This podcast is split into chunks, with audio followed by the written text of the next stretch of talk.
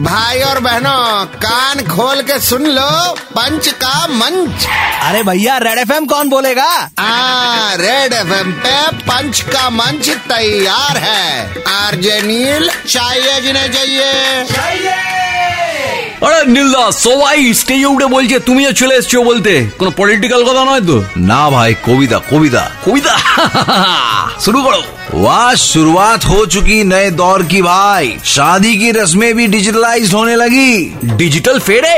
अरे नहीं रे भाई, शुरुआत हो चुकी नए दौर की। शादी की रस्में भी डिजिटलाइज होने लगी। रिंग बदलने की जगह एनएफटी ट्रांसफर किया कपल ने। ये सुनकर हर शादी एक्सपर्ट चाची रोने लगी। हाँ, वो तो रोएंगी। ये रस्म नहीं हुई, वो रस्म नहीं हुई, ये तो होना ही चाहिए। सही, এখানে এত নিয়ম কটা ডিজিটাল করবে?